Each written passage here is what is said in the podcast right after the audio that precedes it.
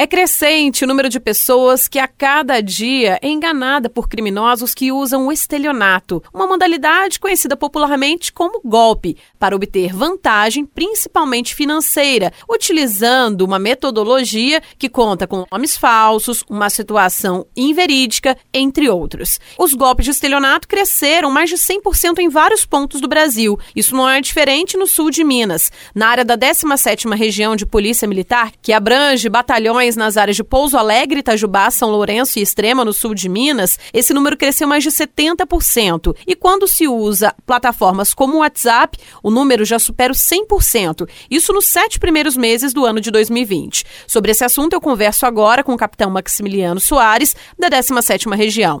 Capitão Maximiliano, no que se reflete? Como que vocês detectaram essa situação aqui em relação ao ano anterior? Provavelmente aumentou o número de estelionato em decorrência da pandemia? Olá, Nayara. Olá a todos os ouvintes aí da Rádio Difusora. Uma das hipóteses né, prováveis para que esse aumento tivesse acontecido é exatamente essa. As pessoas estão mais tempo em casa, estão realizando mais compras, mais transações financeiras pela internet e isso acaba chamando a atenção né, de golpistas, criminosos que atuam praticando esse crime de estelionato para essa possibilidade de aumento dos ganhos, né? Então é sempre muito importante é, orientar as pessoas, o cidadão bem informado é um cidadão seguro, né? Daí a nossa preocupação, uma vez constatada essa, esse aumento, esse incremento nos crimes de estelionato em todo o estado de Minas Gerais, a nossa preocupação em orientar as pessoas e bem informá-las para que elas não sejam potenciais vítimas desse crime. Conforme você já tinha dito, nos primeiros sete meses agora de 2020, né, entre janeiro e julho, nós constatamos aqui em toda a área da 17ª região um incremento de 71% no total de eh, registros de estelionato tentado e consumado. E quando nós observamos os crimes cometidos por plataformas digitais, né, por intermédio da internet, esse aumento chega a 120%.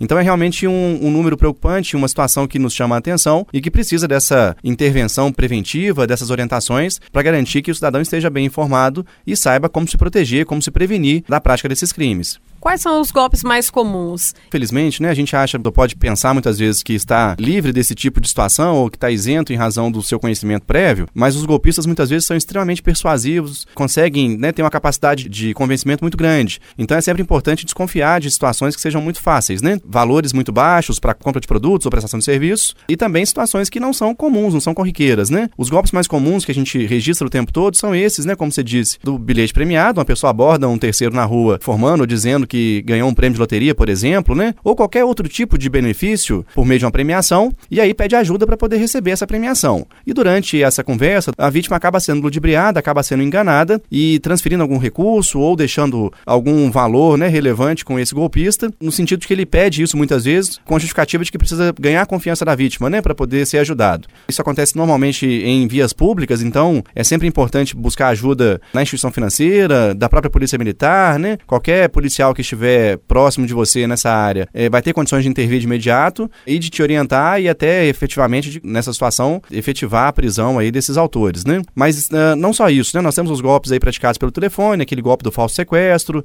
golpe do parente ou do conhecido que precisa de alguma ajuda porque está com o carro quebrado na rodovia, por exemplo. Isso acontece com muita frequência também, especialmente com alguns grupos específicos, né? Os idosos que estão sozinhos em casa muitas vezes, ou até mesmo crianças e adolescentes. Mas qualquer pessoa está sujeita a isso, né? Alguém liga, se passa por um parente, por um conhecido e pede uma ajuda financeira para resolver um problema que é imediato. Esses golpistas normalmente eles colhem a informação com a própria vítima, né? Eles instigam a vítima a falar o nome de um parente, de um familiar e aí acabam se passando por essa pessoa sem mesmo conhecê-la, né? Então é extremamente importante em ligações telefônicas não passar nenhum tipo de informação pessoal. É muito importante também orientar as pessoas que ficam em casa a respeito dessa situação. Uh, e passando por todos esses golpes mais antigos, também nós temos agora vários golpes sendo praticados por plataformas digitais, né? Como você mesma disse, por meio do WhatsApp, por exemplo, há um golpe sendo bastante utilizado ultimamente, que é a clonagem do aplicativo WhatsApp pelo golpista, né? Ele pede de alguma forma que a vítima repasse o código de ativação do aplicativo e ele consegue convencê-la disso por uma outra razão, por um outro motivo, e aí ele consegue ativar uh, o WhatsApp em outro aparelho telefônico, em outro terminal, e tem acesso a toda a lista de contatos, e ali ele envia mensagens, faz pedidos, né, para todos os contatos que você já tinha no seu telefone e as pessoas às vezes sem confirmar essa situação ou sem perceber que podem estar sendo vítimas de um golpe, acabam transferindo valores, prestando algum tipo de ajuda e sendo lesadas aí no seu patrimônio em razão disso.